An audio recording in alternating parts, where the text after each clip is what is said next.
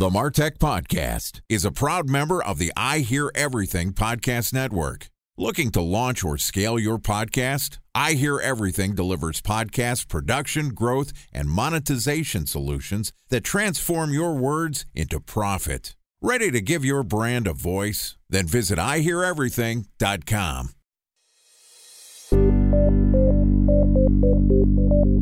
From advertising to software as a service to data Across all of our programs and clients, we've seen a 55 to 65% open rate. Getting brands authentically integrated into content performs better than TV advertising.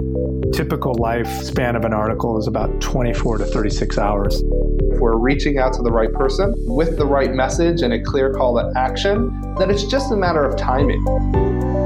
Welcome to the Martech Podcast, a Ben J. Shap LLC production. In this podcast, you'll hear the stories of world class marketers that use technology to drive business results and achieve career success. We'll unearth the real world experiences of some of the brightest minds in the marketing and technology space so you can learn the tools, tips, and tricks they've learned along the way. Now, here's the host of the Martech Podcast, Benjamin Shapiro. Welcome back to the Martech Podcast. Today, we're going to continue our conversation about using content to create meaningful customer experiences. Joining us is Katie Miserany, who is the founding partner at Worthwhile Digital, which is a full service digital agency that helps their clients with branding and content strategies to fully integrate their marketing campaigns and product launches. Yesterday, Katie told us about her strategy for crafting a marketing message that resonates and translates across multiple platforms. And today, we're going to discuss her tactical advice on using own channels for message testing.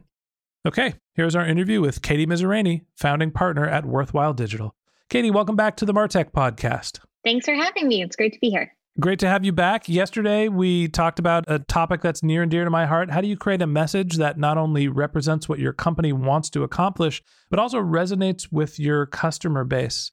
And there was three very clear steps that you laid out. I'm going to paraphrase them, but you have to figure out what you want to say, have some research to back it, and figure out what channels you're going to use to get that message across. And we sort of invented a fourth step in your process, which is make sure that you're talking to your customers to understand that the message that you're distributing is something that they want to hear and it's going to a place that they care about it.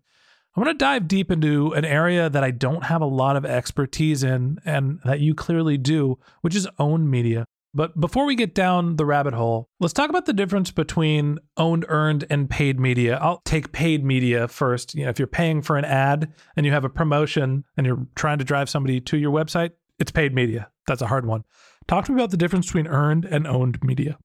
I think about earned media as any time that you're asking someone to promote you or you have to earn the right to be promoted, right? So that's all of your channels like analyst relations, public relations, any kind of media relations that you're doing. By contrast, any owned channels are channels where you can go on and directly do whatever you want. So you're pushing out your messaging, it's getting out in front of the audience that you have. You're not having to go through any third party to get your message out there. So I think of this as content strategy, right? Your blog, your social media channels, dare I say, your podcast if you have one you know, it's all the content that you're producing and publishing on your own, not necessarily properties that someone else owns and they're taking your content and republishing it. Correct. So, talk to me about the owned media strategy. I think this is a really fun tactic, and it's actually super easy to spin up whenever you want to test a new idea. And this is one of my favorite parts about working in marketing is that anytime anyone on your team has an idea, you can spin up a test and it just might end up being the kind of thing that can change your whole strategy or influence your entire company. It's particularly useful, this type of message testing, whenever you're doing any kind of philosophy marketing. And we talked about philosophy marketing yesterday, but that's the idea that you're not just convincing someone to buy a product or try your service, you're really convincing them to buy into your way of doing things or a new philosophy. So Salesforce, for example, when they made their logo, the little no software symbol, they were trying to sell a new philosophy. And that led to or was part of the very beginning of SaaS. Uber and Lyft had to convince people that they should capitalize their cars. They can use their cars to make money. That was part of the very beginning of the gig economy. So these are bigger shifts than just try my product. It's really convincing people of a new way of doing something. Testing messages on owned channels is a really quick way to see if you're on the right track with your philosophy and how you're presenting it to folks in the market. So here's my concern. Before we get going, I do want to talk about a case study and, and have you give me an example. But you're talking about message testing on owned media, which I feel like there's some inherent risk, right? If you're constantly changing your message and narrative and publishing it, you're sort of potentially sending mixed signals to an audience. So Give me an example of somebody that is using own media successfully. Talk to me about somebody that's applying your strategy, but also how are they de risking figuring out whether a message works without just having 10 different messages and campaigns going at the same time? I have a client who does this really well. So they are in a very crowded space. It's the data analytics software space. There's a ton of players, they all fill different roles. And people who are buying data software have a million stakeholders, right? So there's the primary users, but there's also non technical folks like salespeople, head of sales, head of product. You've got C suite executives who are buying into this decision. And then you've got your everyday analysts and scientists who are working on the platform. Lots of chiefs. Lots of chiefs, lots of people in the room. And there's a belief, I would say, which is probably the dominant narrative out there, that the best data software can be used by anyone. We should be democratizing data access. Everybody should be able to use this platform that you bring on board. My client is selling a different philosophy, which is that empowering the data scientists, the experts on your team, is actually the fastest way to create value for the organization. So they're not selling a car, they're selling a race car. It's a highly specialized tool. It can do a lot more. It needs to be in the hands of the right person to create value for your company. Now, we did some market analysis together just to say, is this possible for them to carve out this position? Is it competitive in the market? And the answer was yes. We thought they could authentically tell this story. But then we wanted to do that last step, step number four that we talked about yesterday of finding out will customers buy it? Are they interested in this? Is it going to resonate with them? So what we did was, and this is bringing in the paid channels that you were talking about into the own channels, we spun up some AdWords tests and we took their top five or six keyword groups on AdWords and wrote three to four new ads per cluster that would get at this idea of building a tool by data scientists for data scientists that was going to be the race car they needed to actually drive value in their organizations. So, for example, the old ads would say something pretty generic that just about any BI tool could say, which was along the lines of a powerful web based SQL editor with charting and sharing. The new ads said something like, try the only advanced analytics platform designed explicitly for modern data scientists. Something to the extent of your marketer won't understand how to use this. Exactly. Got it. if you live in San Francisco, you've seen that big billboard that just says ask your developer about Twilio. Yeah. It was akin to that. You know, this is the kind of thing that we're messaging explicitly to the technical user. PhDs only. Exactly. We let these run for a couple weeks and we found that the new messaging clusters were driving a 24% higher click through rate. And against competitor terms, so people who are looking for competitors in this space, they actually performed twice as well as the old ads did.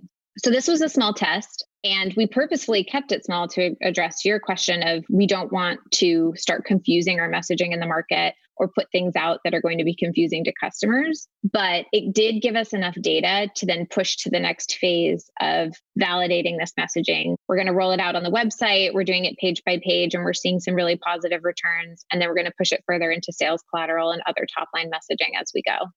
So essentially, what you're saying is you're using your paid media channels to do message testing, and once you've validated that a message, you know, your hypothesis is true, then you're able to roll out that message to more permanent channels, your web page, and now you're starting to produce blog content, you know, more evergreen content to try to drive the point home. You know, in this case, that your data scientist needs a race car.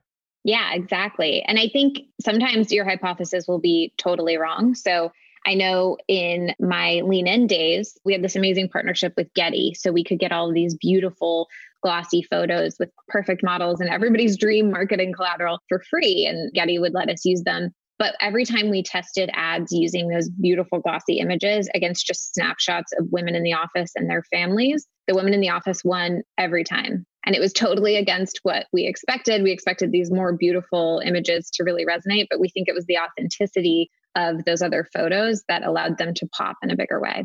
That's interesting. the every woman resonates more with every woman. Exactly. And I think on social channels in particular, when you're just scrolling through the feed and you see a beautiful, really highly produced image, it's almost a signal that that image is coming from a brand and not a person. And when it's more of an authentic image that you or one of your friends might be posting, it can really resonate with you. Time for a one minute break to hear from our presenting sponsor, Mutinex. In 1919, John Wanamaker said, Half the money I spend on advertising is wasted. I just don't know which half. Well, the advertising landscape has changed since then, and instead of reaching your audience on two channels, you're probably reaching them on 20. Turns out John didn't know how easy he had it. But that doesn't mean that you should give up on striving towards marketing effectiveness. No matter how complex your marketing strategy is, Mutinex GrowthOS is the market mix modeling platform that measures the impact of marketing on your bottom line. Mutinex's market mix modeling platform calibrates your insights against the latest market conditions so you can make media and marketing investment decisions confidently and quickly. Ready to take your team from I think to I know? Then join brands like Samsung, ING, and Asahi who make better marketing decisions with Mutinex. Mutinex GrowthOS. Your best decision starts here. To learn more about Mutinex, go to mutinex.co. That's M U T I N E X dot co. Okay, here's the rest of today's interview.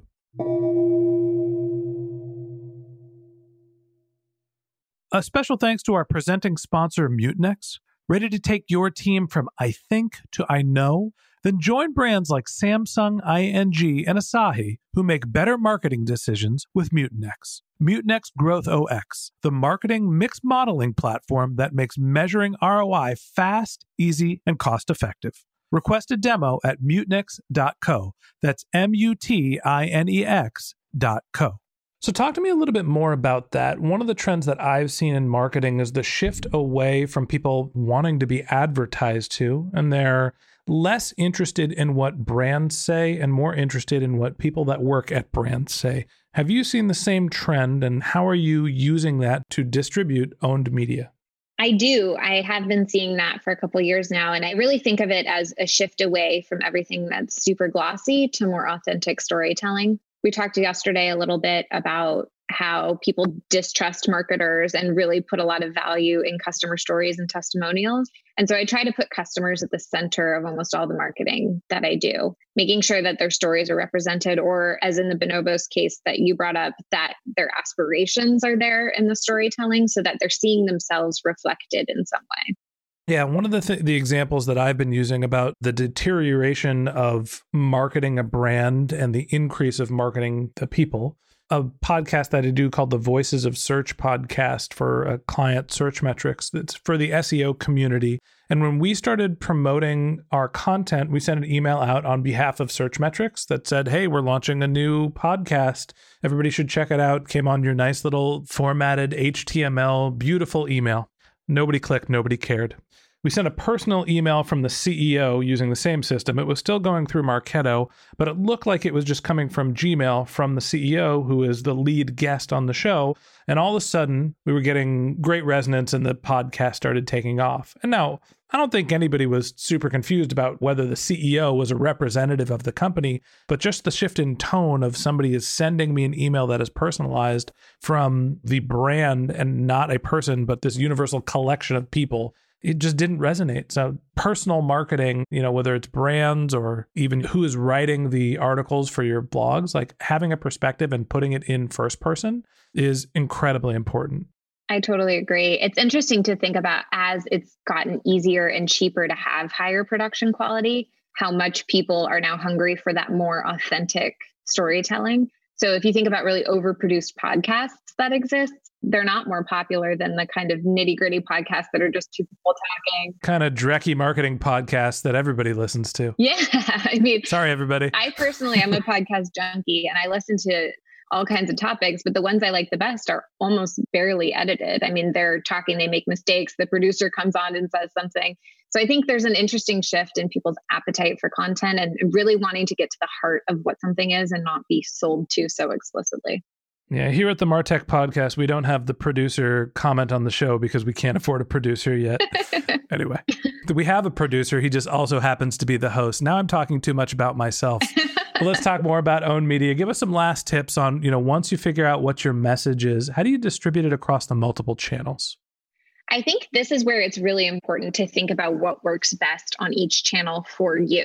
And if you don't know that, I think you need to do a lot more testing. So, as an example, we often will create GIFs for specific channels on Facebook, GIFs were doing really well for us, but on Twitter, maybe they aren't, right? Or, like I mentioned, using more authentic photos of real people versus glossier photos. Some folks have told me black and white photos work really well for them. But you should be constantly tinkering with these things so that you know by channel what's going to work the best for you. I think of certain channels as highly visual. Obviously, Instagram is an example of that. But I think that's also becoming more true across Twitter as well, where images, especially link images that are coming through, are going to drive a lot of clicks and a lot of attention. Yeah, there's a couple different things that I've realized working on the Martech podcast in terms of owned media properties. I think titling is obviously very important. Mostly, you know, there's a step here where it goes, can you get somebody to engage with it? What's your title? Your body is how long the engagement, how deep it is, and whether you're going to drive somebody to the preferred call to action. So you can look at your own media strategies and break down where it's working based on your analytics. I also think that finding the right balance and mix and building content that is specific to the different channel that you're using. If you're on Twitter, you could post five times a day and you just want to have a different mix and keep it relevant instead of just constantly reposting the same content all of the time.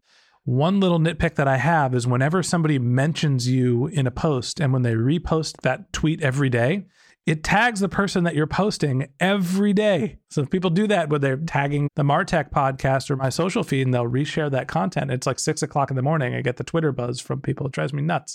but I do think that, you know, understanding the nature of how people consume content in a given medium and also being patient and developing a reputation and building a community within that format. If you're going to podcast or create a blog, you got to do it all of the time. You got to be consistent. If you're going to be on LinkedIn, you have to talk about the type of things that people care about when they're thinking about their career and career management. Twitter is about content, Facebook is about what you're doing when you're not paying attention at work.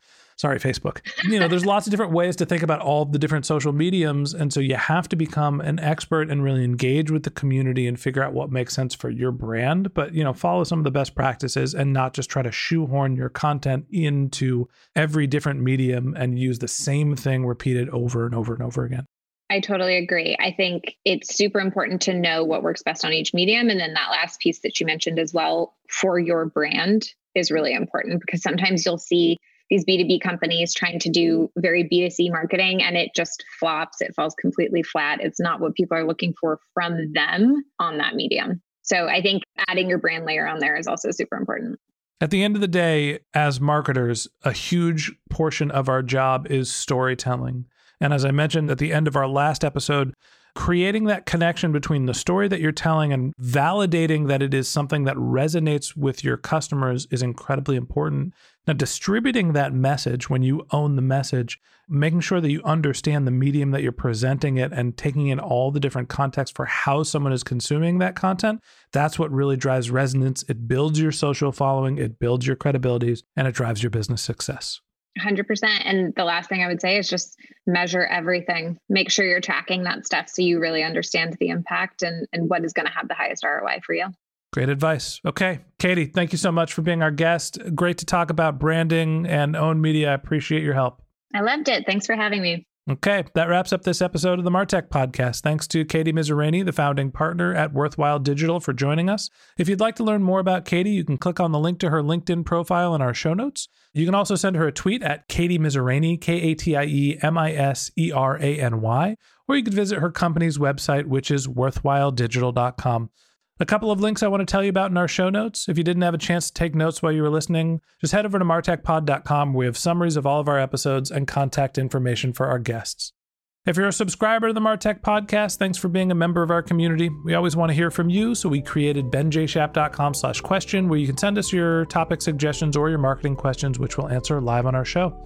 Course, you could always reach out on social media. My handle is Ben J. Shap on LinkedIn and on Twitter. And if you haven't subscribed yet and you want a daily stream of marketing and technology knowledge in your podcast feed, we're going to publish an episode every day during the work week. So hit the subscribe button in your podcast app and we'll be back in your feed tomorrow morning. Or if you'd prefer to have our content delivered to your inbox, we have a once a week newsletter with links to our audio players, episode summaries, and the contact information for our guests. To subscribe, go to benjshap.com slash newsletter. All right, that's it for today. Thanks again to Katie Miserany for joining us, and until next time, my advice is to just focus on keeping your customers happy.